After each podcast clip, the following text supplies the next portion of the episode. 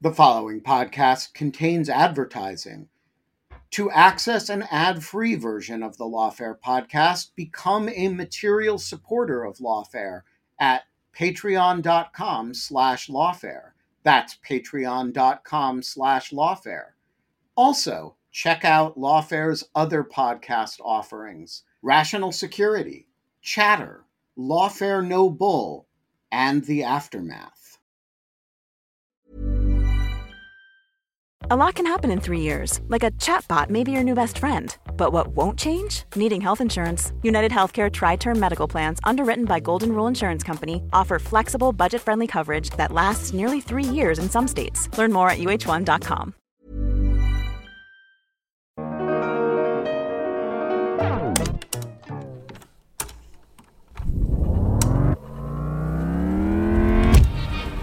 I'm Catherine Pompilio with an episode from the Lawfare Archive for February 26, 2022. After weeks of escalating tensions and military aggression, Russia launched a full scale invasion of Ukraine. At the time of this recording, Russian troops are inching closer to the Ukrainian capital of Kiev. The Russians are reportedly launching ballistic missiles into the city, and residents are huddled in air raid shelters. For today's archive episode, I picked an episode from November 2018. In the episode, Ben Wittes spoke with Alina Polyakova and Scott R. Anderson about Russian aggression toward Ukraine in the Sea of Azov and Vladimir Putin's lawlessness in Eastern Europe. They discussed the international law implications of the conflict and the domestic politics in both Ukraine and Russia. Just a reminder this is not current analysis about the ongoing crisis in Ukraine.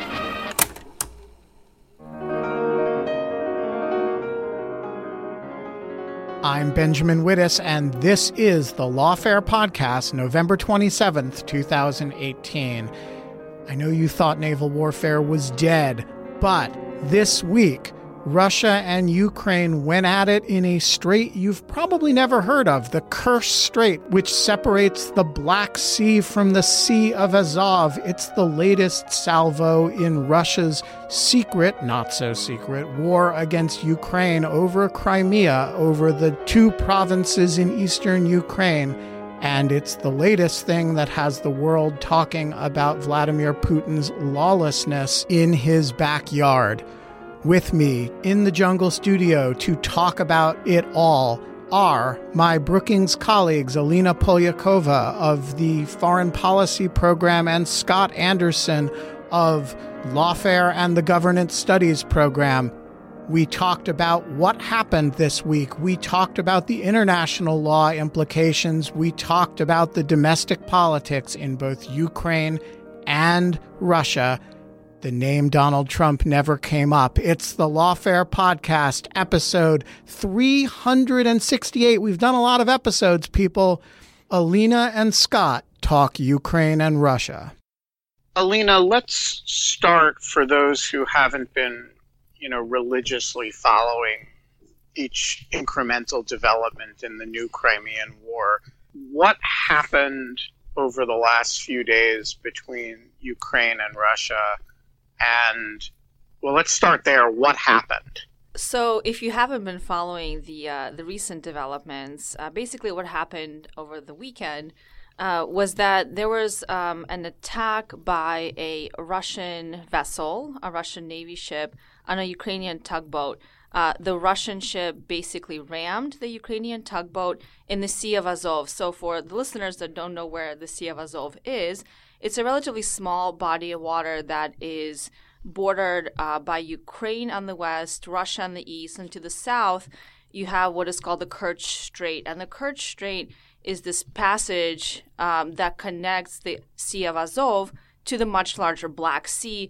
And it's also uh, a contested area because it also connects Crimea, which Russia occupies, to mainland Russia via a bridge that the Russians built in May of this year.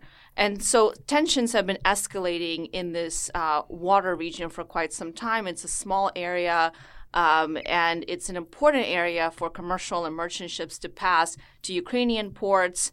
Um, and since about May, we've seen an escalation of Russian military activity, more vessels, more ships in the area, also Ukrainian activity, trying to keep an eye on what the Russians are doing. And then, you know, finally, over the weekend, it all came to a head and quickly escalated to the point where you know, based on recent reports, we know that the Russians have now taken three Ukrainian ships into custody. They're also holding, there's some conflicting reports, somewhere between 23 and 26 uh, Ukrainian sailors. Some of those were injured in the um, uh, in the fires that uh, the Russian ships allegedly fired the Ukrainian side. And so this is basically where we are today.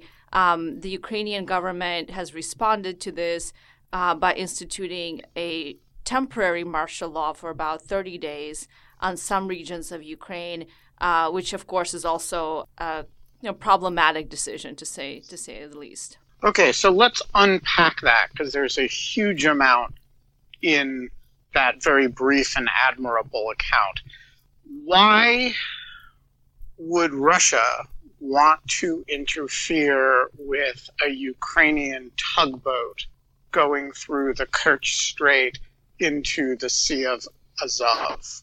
Well, what the Russian side claims um, is that they basically have sovereignty over the Kerch Strait and the Sea of Azov. That is not true necessarily uh, because in 2003 there was an agreement reached between Ukraine and Russia.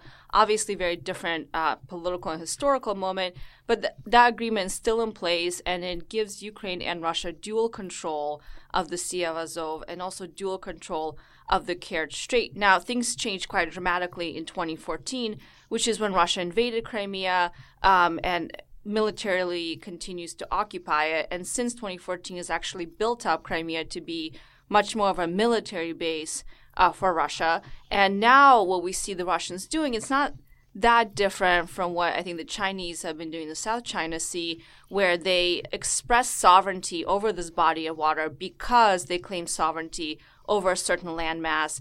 Um, and what they're doing now is they blocked this very critical passageway, the Kerch Strait, uh, which is already costing the Ukrainian economy potentially millions because it's slowing down shipments into major ports um, in Ukraine. And what they will likely do, though we don't really know yet if this is the long term objective, is to continue to block that passageway.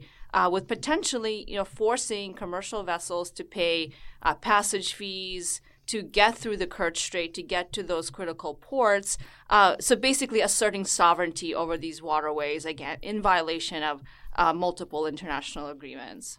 So, to understand what you just said, the listener has to visualize, I think, the geography here, which is, you know, you got the large Black Sea to the south, and then separating the Black Sea from Ukraine is the Crimean Peninsula, which of course is Ukrainian sovereign territory, but annexed by Russia in the earlier iteration, 2014. And then there's this little bubble of sea, the Azov Sea, between the Crimean Peninsula and kind of Ukraine, Russia to the north that is Ukraine's set of ports, right? To southern ports. Correct. If, if they don't have the the Crimean Peninsula itself, which borders, you know, which abuts the Black Sea itself, right? I think what's critical to understand about this, and you know, everybody that still is confused about geography should go to Google Maps and have a look at the map, and that's incredibly helpful to get a better idea of why this area is so prone to potential accidents and conflicts, and why a skirmish like this um, was almost inevitable. When Russia took over Crimea, Russia didn't actually have a land pass to get supplies to individuals that they now consider Russian citizens. And so, what the Russians did in May was to great fanfare uh, build this bridge over the Kerch Strait, that little connector that you were talking about, Ben, um, that con- now connects mainland Russia to the Crimean Peninsula, allowing Russians to push through shipments of various goods and services, soldiers, equipment as well, obviously, all the way to Crimea. They're still having problems supplying Crimea with other basic services like electricity, uh, which still has to go through uh, mainland Ukraine, if you want to call it that. And but ever since they built this bridge, the conflict has been escalating because they also built the bridge in such a way that already precluded some, you know, very large commercial vessels from being able to pass under it, which meant that it already started to hurt uh, Ukrainian ports. Um, as you mentioned, Ben, the Ukrainians now have two critical ports that connect to the Black Sea via the Sea of Azov and via the Kerch Strait. Those two ports have also uh, been under attack or attempted attack by Russia back in 2014 when they were attempting to basically get through to Crimea through the land territory of Ukraine before they build that bridge. So this gets pretty complicated pretty fast. I think the the big question of what is motivating Russia to do this now um, has everything to do with one they wanted to then wanted to consolidate their claim on Crimea and the waterways surrounding Crimea, and two, wanting to really squeeze and strangle those key Ukrainian ports, putting a lot more pressure on the Ukrainian economy in a way that they weren't able to do by land uh, in back in 2014. So it's reasonable to understand this as a as an extension of the 2014 conflict over Crimea. Is that fair? Absolutely. It's an expansion, extension uh, of that conflict by the Russian side. Okay. Meanwhile, there's this other Russia Ukraine conflict over the eastern Ukrainian Donbass uh, region, uh, which is, you know, if you're if you're Russian oriented, has a ethnic Russian population that wants autonomy slash independence. If you're Ukrainian, has been occupied by Russian forces. I think the truth is clearly closer to the Ukrainian side there. To what extent is that one conflict and with the same conflict as the Crimea conflict? And to what extent is that an independent uh, set of issues? And how does it relate to what's going on navally now? That's a great question. All of this is connected. So, again, if we whip out our Google Maps, which are critical as we're having this conversation, and if we look at Ukraine's east, um, there are now these contested territories that you know Ukraine says that it was a Russian-backed force and Russian invasion of its eastern territory. So we have to remember that in 2014 there were two separate offensives that the Russians launched. One was to militarily occupy Crimea and then illegally annex it and claim it as part of Russia, meaning people living in Crimea would have to become Russian citizens. And then there was a second front um, opened by land on the Ukrainian Russian border, where you had uh, basically Russian mercenary groups that we've heard a bit more about um, operating places like Syria and, and Africa as well um, since 2014 basically these groups and also uh, some regular Russian military forces invading through Russia into eastern Ukraine.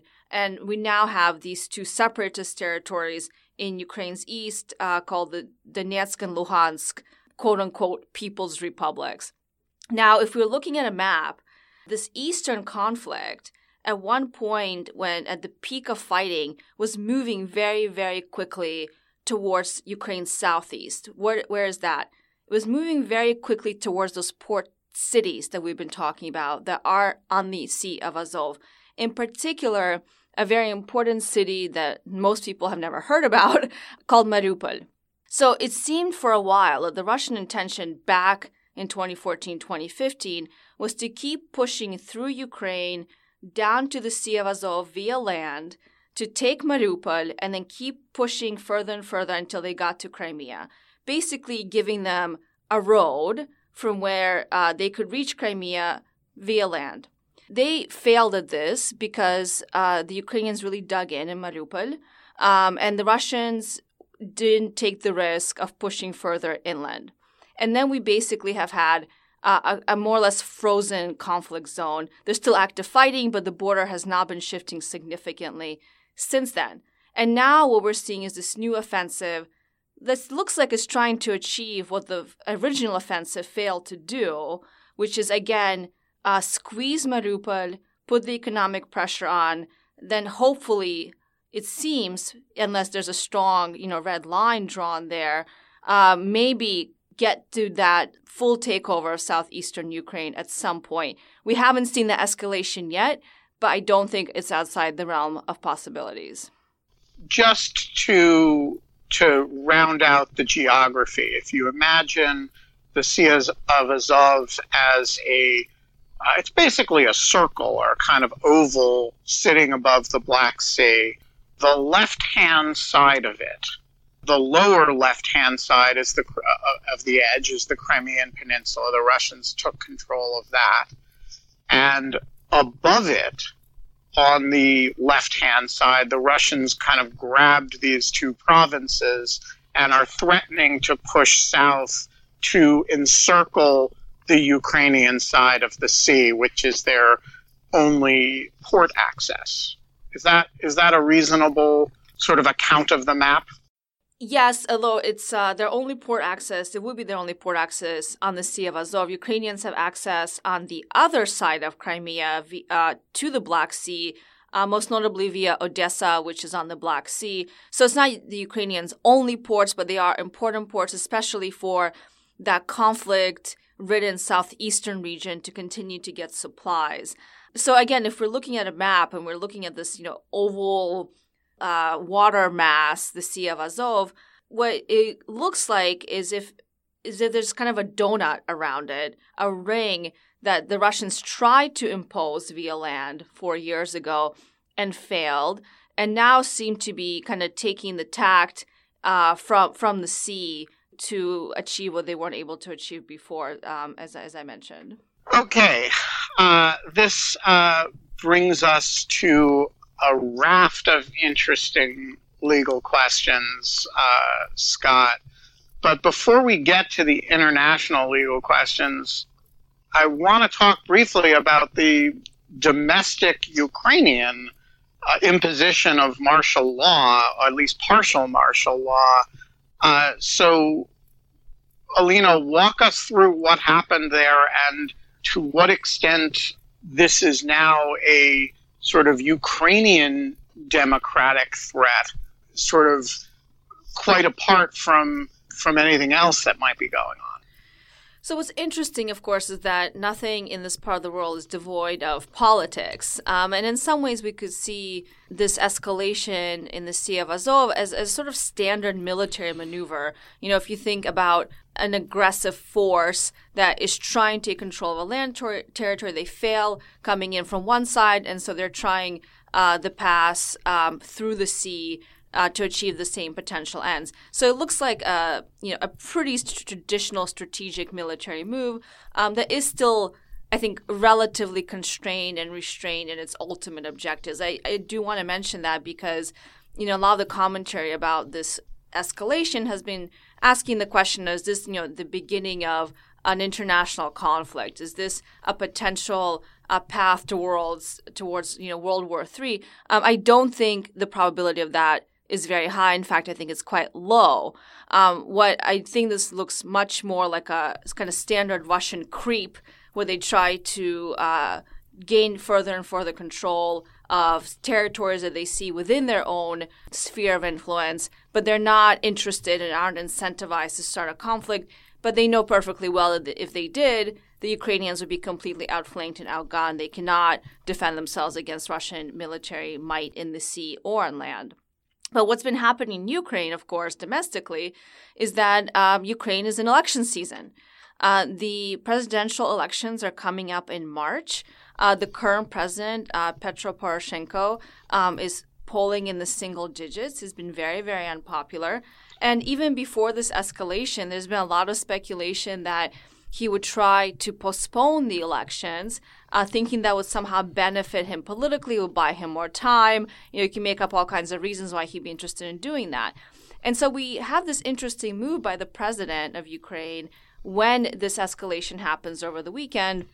Uh, when uh, the Russian ship rams the Ukrainian tugboat to propose imposing martial law. Now, in all the conflict that we've seen unfold in Ukraine over the last four years, active fighting, thousands of Ukrainians killed, thousands of them killed. Uh, the Ukrainian government has never imposed martial law. So this seemed like a very extreme move on his part uh, that was likely politically motivated. He took this proposal to the Ukrainian parliament, which contested it, and the outcome we got was not a 60 day martial law, which the president had proposed, but a 30 day martial law term that only affects the Ukrainian provinces that are close to line of conflict. So it's not for all of Ukraine. It's really sort of the eastern regions um, where there is fighting going on. Ukraine's east, Ukraine's southeast, where the Sea of Azov altercation um, has been happening. So it is a limited martial law, and it is for only 30 days. And the president has been forced to guarantee that uh, the president presidential elections will go as scheduled. But still, this was, uh, by all accounts, uh, an extreme move in, the in the bigger context. All right. So you mentioned one oddity here, which is that Poroshenko is polling in the single-digit approval space, which is, you know, bad even by the standards of, say, U.S. congressional approval ratings. Um, I look at Poroshenko and I say, boy, if anybody in the world has been dealt a tough hand, it's Petro Poroshenko. Uh, you know, comes in after uh, Yanukovych is ousted. You know, has this immediate war with, you know, a, a rump superpower, and his country is an economic disaster zone, uh, and the world will not you know, stand up for Ukrainian sovereignty over uh, Crimea. And I look at Poroshenko as somebody who has, you know, had a really, really tough hand to play. Why is he unpopular domestically? Uh, is there some source of that that is sort of other than that his situation is essentially unmanageable?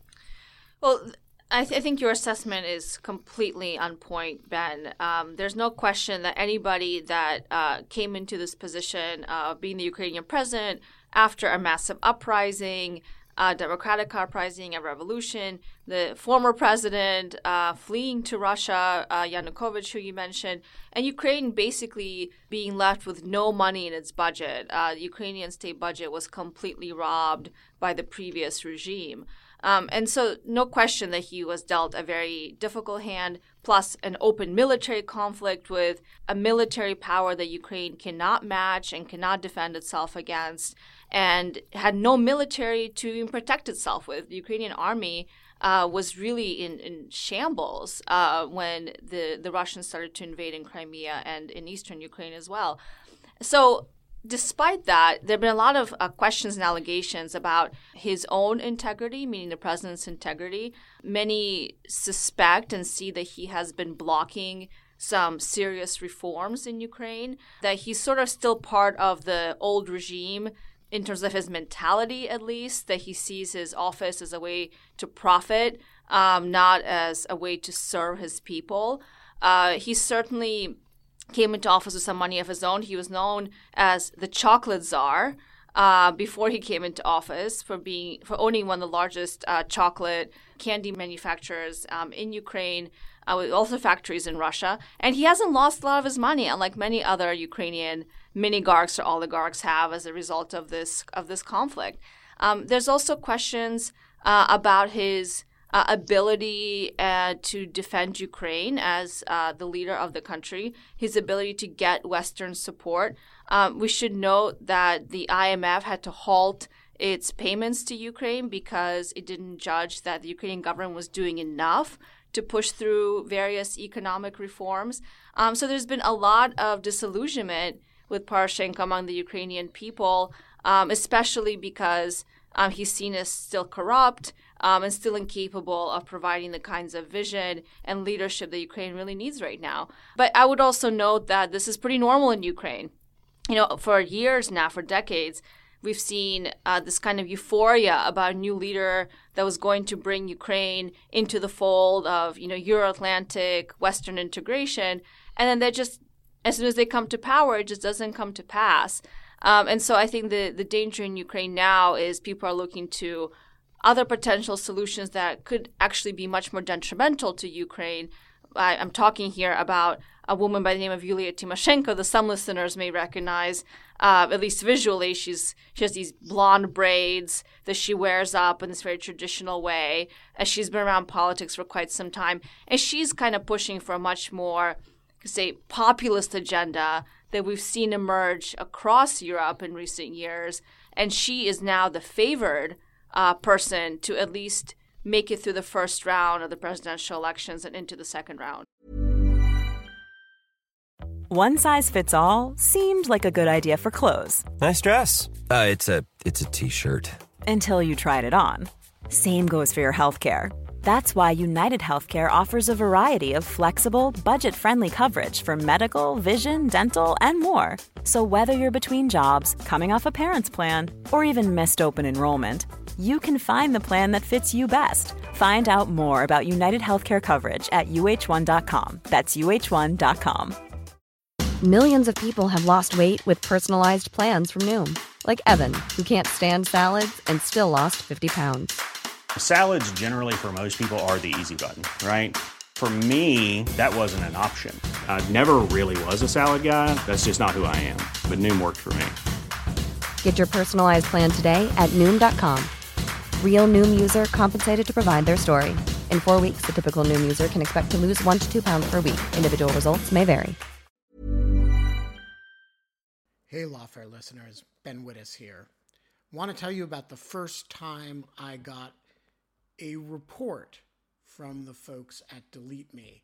It was shortly after I started using the service back in 2022, and they sent me their first privacy report. I have since gotten eight others, and it contained some shocking information.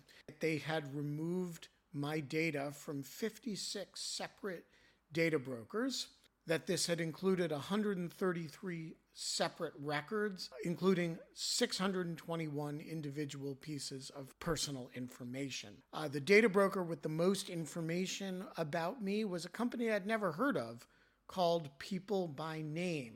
And here's the thing since then, every couple of months, I've gotten another privacy report from Delete Me, and it always contains more information that they have removed from the data brokers about me. In the second report, they informed me they had removed my stuff from 41 data brokers and that the one with the most information about me was called HLEC.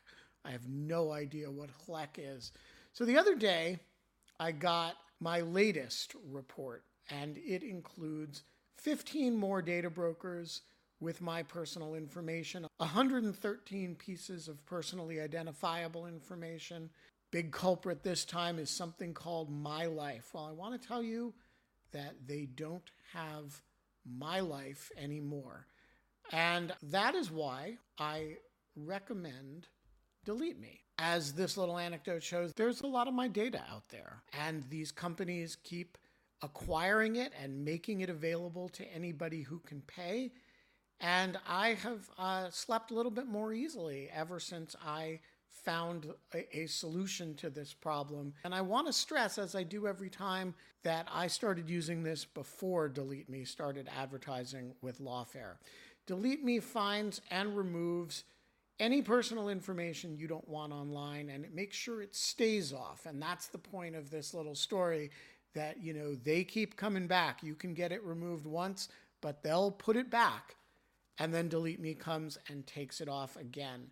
It's a subscription service that removes your personal information from the largest people search databases on the web and in the process helps prevent potential identity theft, doxing, and phishing scams. Delete Me sends you regular personalized privacy reports, just like the ones I've been describing, showing what info they found where, where they found it, and what they removed. And critically, as this story reflects, it isn't just a one time service. It's always working for you, constantly monitoring and removing the personal information you don't want on the internet. It does all the hard work of wiping you and your family's personal information off the web. Data brokers hate Delete Me, which is why I like it. Your profile is no longer theirs to sell. So take control of your data and keep your private life private by signing up for Delete Me, now at a special discount for our listeners. Today, get 20% off your Delete Me plan when you go to joindeleteme.com slash lawfare20 and use promo code lawfare20 at checkout. The only way to get 20% off is to go to joindeleteme.com slash lawfare20 and enter code lawfare20 at checkout. That's joindeleteme.com slash lawfare20, code Lawfare 20. Okay, Scott. So this is all from an international law point of view, uh, what you might call a target rich environment. Where to start? Let's start with the specific incident. How do you evaluate it? Well, so the incident itself, I think we need to put in a broader context, both historically and legally. So let, let me bring it back a little bit to put us in a situation of understanding what the rules governing maritime traffic in the Sea of Azov might be under a different, a couple different scenarios. Uh, there was a time where there was kind of no controversy, no dispute over the rules that governed here, and that was in before 1991. At that time, the Sea of Azov was essentially landlocked within the Soviet Union. And the Soviet Union at the time said, This is our internal sea. It's a body of water that's entirely subject to our sovereignty. And international agreements. So I think the Great Salt Lake right? Perhaps exactly, or you know, a variety of uh, of other like Lake Champlain. I think is entirely landlocked in the United States. I could be wrong on that, but but I think I believe it is. Uh, some an example like that where there's no dispute, there's no international traffic that can go through because it's really a sea that is doesn't lead anywhere but to that country, to the Soviet Union in that case, and is within its territory after 1991, when Ukraine broke away, there became this open question saying, well, what is this sea now? At that point, Ukraine had about half the circle, maybe a little more than half of the circle, including Crimea, including this northern stretch where Mariupol and some of these other cities that Alina was describing fit in. and Russia had the kind of eastern half, and they both met at the Kerch Strait. The Russians in control of the eastern half, uh, the Ukrainians in control of the western half, which is part of Crimea uh, there was a lot of dispute for about the 10 years or more after that, saying, what is the regime governing this? They had developed a kind of set of understandings over what they would do to handle maritime traffic, but the delineation of the exact rights was a subject of dispute. Uh, a number of times, Ukrainian parliament considered kind of declaring, "Hey, these are this is our territorial sea. This stretch of territory on the western half is subject to our sovereignty, which would go in about uh, a certain distance into the sea, at 12 nautical miles, I believe, um, and that this is our area that we are able to control and consider our uh, sovereign territory. We're not going to have this kind of shared arrangement." In 2003, however, they ultimately agreed to enter into this agreement that Alina mentioned, where they say and describe that the Sea of Azov as being a shared historical internal sea of Ukraine and Russia. And essentially, what that does in practice is it kind of says, hey, this is our issue. General rules governing the law of the sea, the UN Convention on the Law of the Sea being the most prominent one, your default rules don't really apply here. We're going to come up with our own separate arrangements. And this agreement and follow on agreements establish a bunch of sort of procedures about how maritime traffic was going to be managed, information sharing, inspection rights, things like that, that the Russians and the Ukrainian authorities were going to share amongst each other. Um, that arrangement more or less proceeded uh, up until 2014 with the seizure and eventual claimed annexation of Crimea by Russia. Russia now considers Crimea to be part of Russia, although it is pretty much the only state that views it that way, or one of very few. That kind of changes the dynamics here because all of a sudden the Kerch Strait, at least from the Russian perspective, uh, wasn't uh, something that's shared with the Crimeans. It's entirely under Russian control on both sides. One thing that that leads them to do is to start building the bridge that Alina mentioned, which connects these two territories. Obviously, something you wouldn't do if one half of the territory was still considered Ukrainian. Um, and it gives them control, de facto control, if not legal control, of the maritime traffic. So what the Russians say up until this point is that they essentially say, "Hey, these are still we're still treating the sea as subject to this kind of condominium arrangement, to these subset of rules that we've worked out with the Ukrainians, they let certain Ukrainian ships go through at various points to these ports. Um, but they do it subject to their terms and their conditions. They say, we're going to inspect these ships. We're only going to allow a certain number of ships through. And then, most importantly, as Alina mentioned, they build this bridge that dramatically narrows the amount of maritime traffic that can go through, that gives them a doorway that they can patrol and block very easily. So easily, in fact, that to block the entry into the Sea of Azov essentially only requires them to park a single tanker across the gap underneath the bridge that boats can get through. And that essentially shuts off the Sea of Azov. The Ukrainians have responded to this in a number of different ways. First, in 2016, they filed uh, essentially a lawsuit, an arbitration claim, before the Permanent Court of Arbitration, pursuant to the UN Convention on the Law of the Sea, claiming that building this bridge, um, withholding uh, Ukrainian rights to kind of passage through uh, into the Sea of Azov, violates the UN Convention of the Law of the Sea, violates the rights that the Ukraine has under that convention, to which both Russia and the Ukraine are parties. Russia says this doesn't the UN Convention of the Law of Sea doesn't apply here because this is still an internal sea. That convention doesn't apply to internal seas. There's kind of a jurisdictional debate going on uh, there in the first instance that we're still waiting to be resolved, and those proceedings aren't entirely public, so we don't exactly know their current state or the full scope of arguments that are being made there. Um, the other thing that Ukraine does is it starts pushing the envelope. Uh, so, in a few incidents, I think the last one was October, Alina may know better than I do, there was a case where Ukrainian ships basically ran this sort of uh, network of arrangements that the Russians were were maintaining, and without seeking the usual permission and authorization, moved a few ships into the Sea of Azov, essentially during a period in which the Russians just weren't paying enough attention. Um, I think that is probably more correctly seen as kind of a direct predecessor to this incident. In this incident, the Russians say, hey, Ukrainians, you aren't playing the game. They say this is an act of Ukrainian provocation because Ukrainians are refusing to comply with the rules that they've set forward for maritime traffic coming into the Sea of Azov. I'm not entirely sure if we know the extent to which Ukraine was complying with the rules as Russia established. We know in the past they haven't always with these Ukrainian ships. But then Russia responded in this case very forcefully by seizing the ships, opening fire on them, ramming them um, in an effort to enforce this kind of maritime regime, and now is threatening, uh, and I think if de facto is at this point, shutting down maritime traffic into the Sea of Azov entirely. This kind of leads us to this question today about you know what are the rights? What is is this a proper thing for russia to be able to do? And it's kind of a complicated argument. It, ironically the kind of internal seas arrangement is both a double-edged sword. It does say essentially that ukraine does have access and should have access to the Sea of Azov for a variety of purposes, but it doesn't set out very concrete rules about that's how that's supposed to be realized. In contrast, the UN Convention on the Law of the Sea, if this if this were not considered an internal sea pursuant to that agreement or just the general practice of the states, would guarantee Ukraine rights of passage, even if this were considered Russian territorial waters. They would have a right of passage to their own territorial waters on the other side, uh, one that's not even clear could be suspended in all circumstances.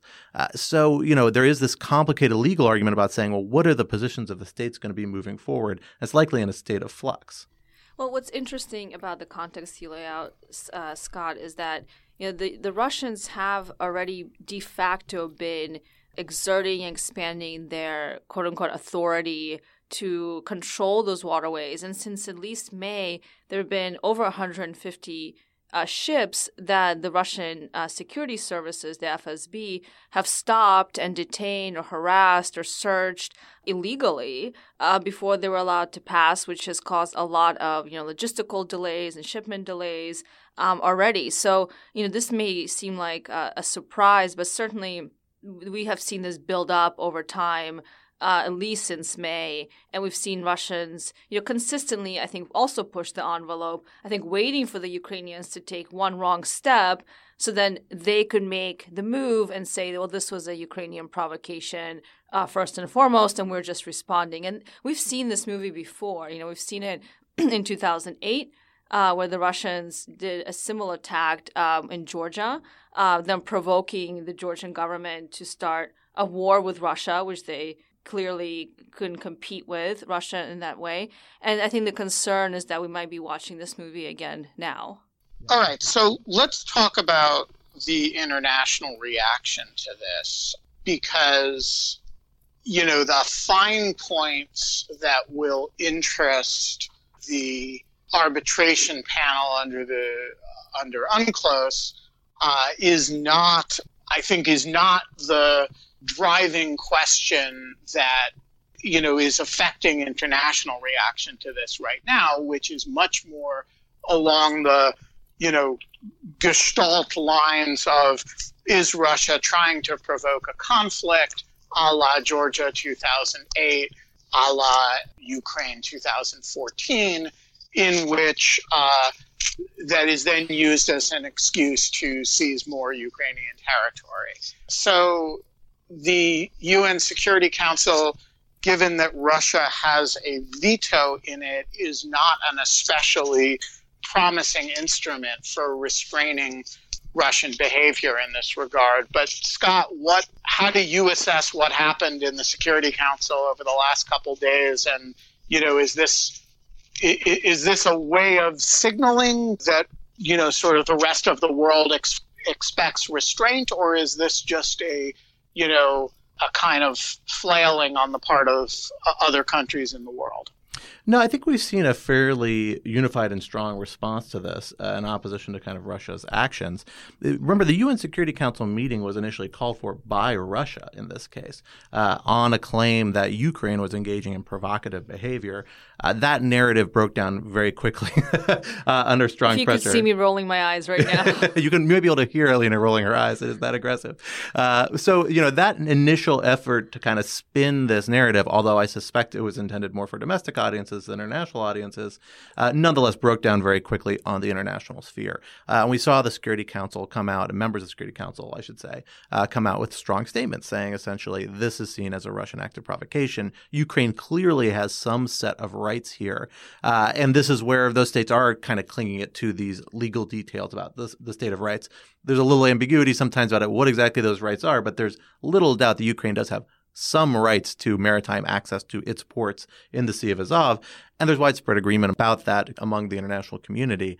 Um, the difficulty is the veto vote that Russia does have. Uh, so the Security Council being able to take actions pursuant, you know, to uh, its Chapter 7 authorities or other authorities dictating actions requiring it as an international legal matter of other states to resolve this conflict seems extremely unlikely, uh, unless it's something that's voluntarily entered into by Russia. Maybe that's possible. Maybe Russia's decided this is not the time we want to start this, and they subject themselves to some sort of arrangements. It's hard to imagine that that's a likely scenario. Instead, the more likely scenario is that this is borne out through bilateral pressure and action. We've seen NATO react very strongly, essentially say that they are supportive of Ukraine's claims of rights here, uh, uh, you know, strongly implying there that there may be some sort of military support for that at a certain point, although there's no clear guarantee of that necessarily, depending on the type of conflict that might arise from this. Um, but the more kind of unified front and strong reaction you have to the Russian provocation here, uh, that's really the source of pushback as it comes, and the threat of additional sanctions. It's an interesting point, uh, I think, to note that the foreign ministry of Russia responded to this with this very interesting statement, saying essentially, this is Ukraine trying to provoke an incident simply to give the international community more pretext to get, put us sub, make us subject to additional sanctions. Uh, so they at least, at a minimum, have sanctions on the mind, uh, and that may be an outcome we see from this. But those sanctions are going to be on a, a bilateral basis between the United States, European states, and other states. They're not going to be UN Security Council backed or authorized sanctions. Okay, so this raises a really interesting question that may be a subject of its of its own podcast. But if the principal leverage that the international community has against Russia is not international law, uh, or at least international law, you know, as its major instrumentalities, you know, a Security Council resolution, a you know, a law of the sea arbitration is not going to solve Ukraine's problem here. The instrumentality that may have capacity to do that is unilateral and multilateral pressure by major Russian trading partners and markets to either sanction or restrict Russian activity in fashions that are sufficiently economically damaging uh, as to be a meaningful source of pressure. I am interested in, you know, Scott, your sense of like, what does that say about the international law instruments that we are relatively quickly developing this other one to restrain that's not that's not even a legal instrument exactly. It's a it's a creature of lots of countries domestic laws right and domestic behavior kind of agreeing on an ad hoc basis to gang up on Russia and impose uh, sanctions regimes that are sufficiently punishing to restrain behavior that, of course, mirrors what happened with Iran in the run up to the nuclear deal. I don't want to go into whether that was a good idea or a bad idea or well done or not. But it does seem like there is this new relatively new uh, kind of instrumentality of pushback against, you know, aggressive regimes, which is sort of coordinated sanctions by large numbers of countries. Uh, that seems like more effective in some respects than what we had imagined as the traditional inter- international law response to aggressive behavior. And it, it, certainly seems to be the one that Putin is most afraid of. So, what, what what do we make of that, and and and should that cause any kind of head scratching about the notional enforcement mechanisms that the international community has created? Well, so uh, Ben, I, I agree. I think this could be the subject for a whole other podcast, but I, I want to go and, and just push back on a little bit of the framing of that um, because this sort of activity isn't necessarily that new. Um, and it's also, I think, a little bit of a misconception to think about the Security Council as the primary enforcement mechanism for international law, even in these circumstances. You know, international law is a, a, you know this decentralized body that has always had a range of enforcement mechanisms, and even the UN Charter doesn't anticipate that the Security Council is going to be the line of first resort for a variety of types of actions. It anticipates a number of state responses to international legal obligations. Security Council is in, in many ways designed to be the line of last resort. Now here we have a case with Russia being a veto power, and that's that is a challenge, right? That's undeniably hugely weakening to the Security Council, particularly because Russia has proven much more aggressive with its veto since you know some would argue it dates back to the Libyan intervention and concerns that the United States overstepped and its allies overstepped the authorization there. Some say it dates earlier. That's again a longer conversation than we should get into here. But regardless, Russia has been very aggressive with its veto uh, and used it in ways that have really limited the Security Council's ability to be effective. That doesn't mean that the legal considerations here are entirely irrelevant, I would argue. When you have lots of individual states coordinating their actions, the first thing you need to do is to get enough point of agreement to say, hey, this is where we think the lines of conduct are acceptable. This is where they're unacceptable. And these are the lines where we think we're going to coordinate a response. And that's what treaties like the UN Convention on the Law of the Sea Treaty do. Uh, they establish the rules of the game. And once those rules are laid out, coordinating you know, multilateral efforts to enforce those, even outside the context of the Security Council, becomes much easier because, again, they've already agreed on the rules of the game in particularly here with the UN Convention on the Law of the Sea, which the United States, I should know, isn't a party to, but it recognizes that uh, a lot of the rules reflect customary international law. Most states really are parties to the UN Convention on the Law of the Sea at this point. Here, you know, it establishes a really baseline set of rules that are relied upon heavily by lots of states in the international community. Uh, they provide it not only the guarantees to its rights to exercise mineral rights uh, for for underneath seas that are abetting it, its rights to its territorial sea, but perhaps more importantly, it's its rights to navigation and innocent passage through other territorial waters, its rights to engage in international maritime traffic. And when we hear about things like FONOPS uh, in regards to China and the South China Sea and in these other contexts, that's freedom of navigation operations that the U.S. Navy undertakes and certain other militaries around the world, that's a sign of how important these rights are being viewed by a number of governments, not just the United States, even though, again, it's being coordinated on a multilateral basis, not through international institution. So I don't think it's a sign that the legal considerations are weaker here. I think it's a sign that the UN Security Council as an institution is handicapped. Uh, it's handicapped by the fact that there's this veto power, and Russia is not the only one who sees that, uh, who benefits from that. The United States does as well. You can look at UN Security Council resolutions regarding Israel for the last 30 years. A lot of people in the international community say that's an example of the United States veto power making the Security Council ineffective. The United States doesn't feel that way. Israel doesn't feel that way. But that complaint's there on a variety of fronts. That's why there are these other mechanisms in place that turn to the same international legal lines uh, and rely on them to help coordinate conduct that can enforce international law in the absence of those institutions. So, just to add to to what you were saying, Scott, and uh, Ben's point about you know sanctions really becoming the favorite tool of imposing consequences and punishments on you know bad behavior of, of other states by the United States and also uh, by Europe. You know, what we've seen in terms of the U.S. policy and the transatlantic policy on Russia is, of course, sanctions have become the ultimate tool. Uh, but the U.S. has now moved with the Trump administration to institute any additional sanctions on Russia for whether that be its uh, cyber hacking activity against international organizations, whether that be for its election interference in the U.S. and elsewhere, for its um, actions in, in Ukraine previously or in Syria. The U.S. has really moved to institute these unilaterally. And I think that weakens the kind of unified front the transatlantic community has been able to have vis-a-vis Russia previously. Um, and it also um, brings up the question of whether the sanctions regime hasn't been effective at all. Because if we think of sanctions as a policy tool that's supposed to be a deterrent, right, to prevent future bad behavior, um, then I think the Sea of Azov escalation that we've been discussing is a clear counterpoint to that effectiveness of that deterrent uh, because clearly Russia has continued to act uh, with relative impunity because I don't think the Kremlin sees uh, the international community responding in in a coherent, uh, strong way to whatever it wants to do, especially in Ukraine.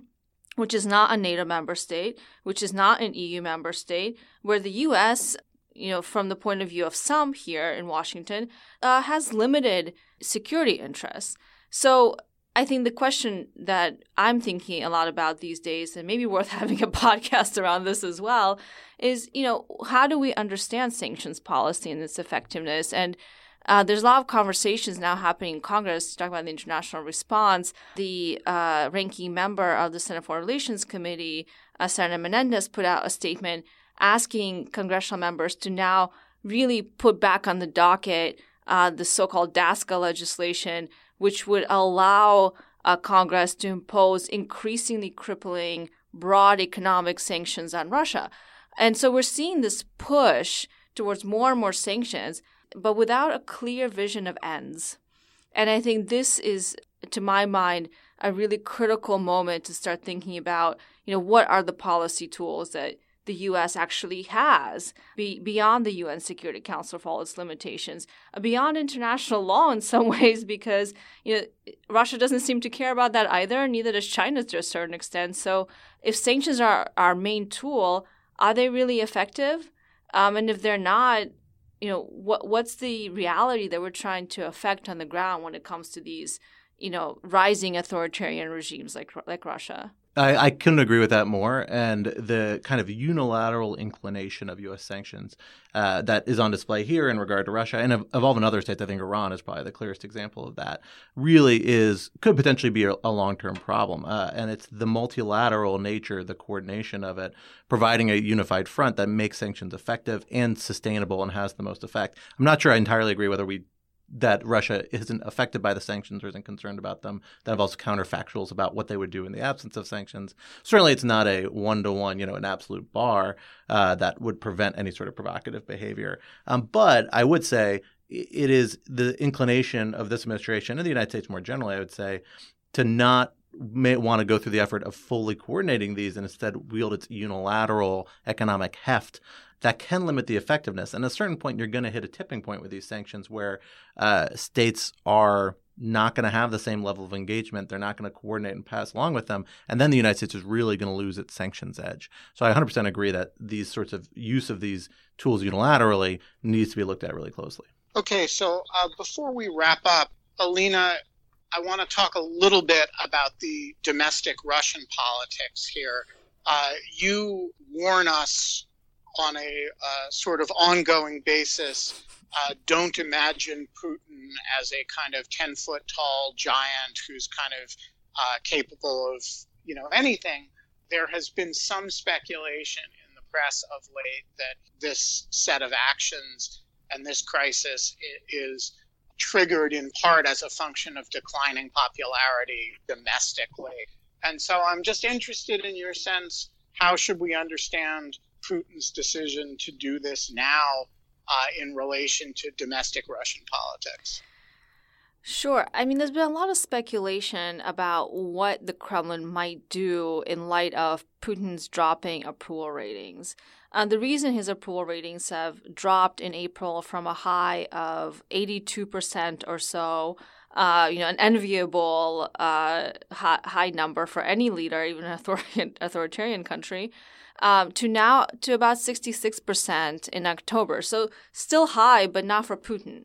So Putin has basically been back now to the same approval ratings he had before the annexation of Crimea. And then Russia's takeover of Crimea really bumped him up, um, you know, 20 to 30 points all at once, and his ratings essentially stayed that high until recently. So why have they dropped? This has all to do with domestic politics. You know, the Russian economy, because of its own doing and because of the fluctuation in oil prices, um, in which Russia continues to be almost fully dependent on for state revenue, has finally forced the Kremlin to institute some really unpopular economic reforms, um, most notably increasing the pension age of uh, Russian men from 60 to 65 and women from 55 to 60, which you know I think in the U.S. sounds perfectly reasonable, but we have to remember that the life expectancy for Russian men is 66.